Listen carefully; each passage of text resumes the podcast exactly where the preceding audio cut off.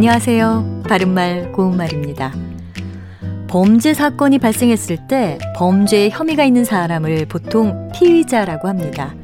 피의자는 범죄에 혐의가 있어서 수사기관의 수사 대상이 되었지만 아직 공소 제기가 되지 않은 사람을 가리키는 법률 용어입니다.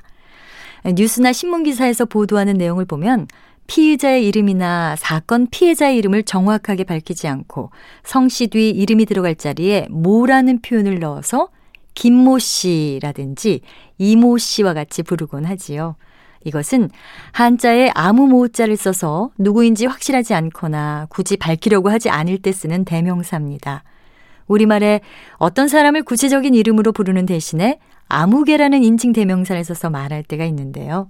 바로 이와 같은 뜻으로 사용할 수 있습니다.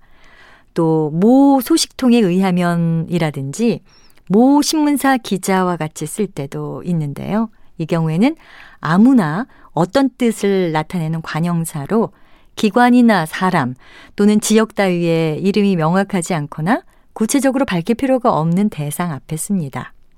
참고로 이번 시합에 모모가 나가기로 했다와 같이 모를 두 번 쓰는 모모는 한 사람 이상의 사람들을 지정하지 않고 이를 때 쓰는 3인칭 대명사고요.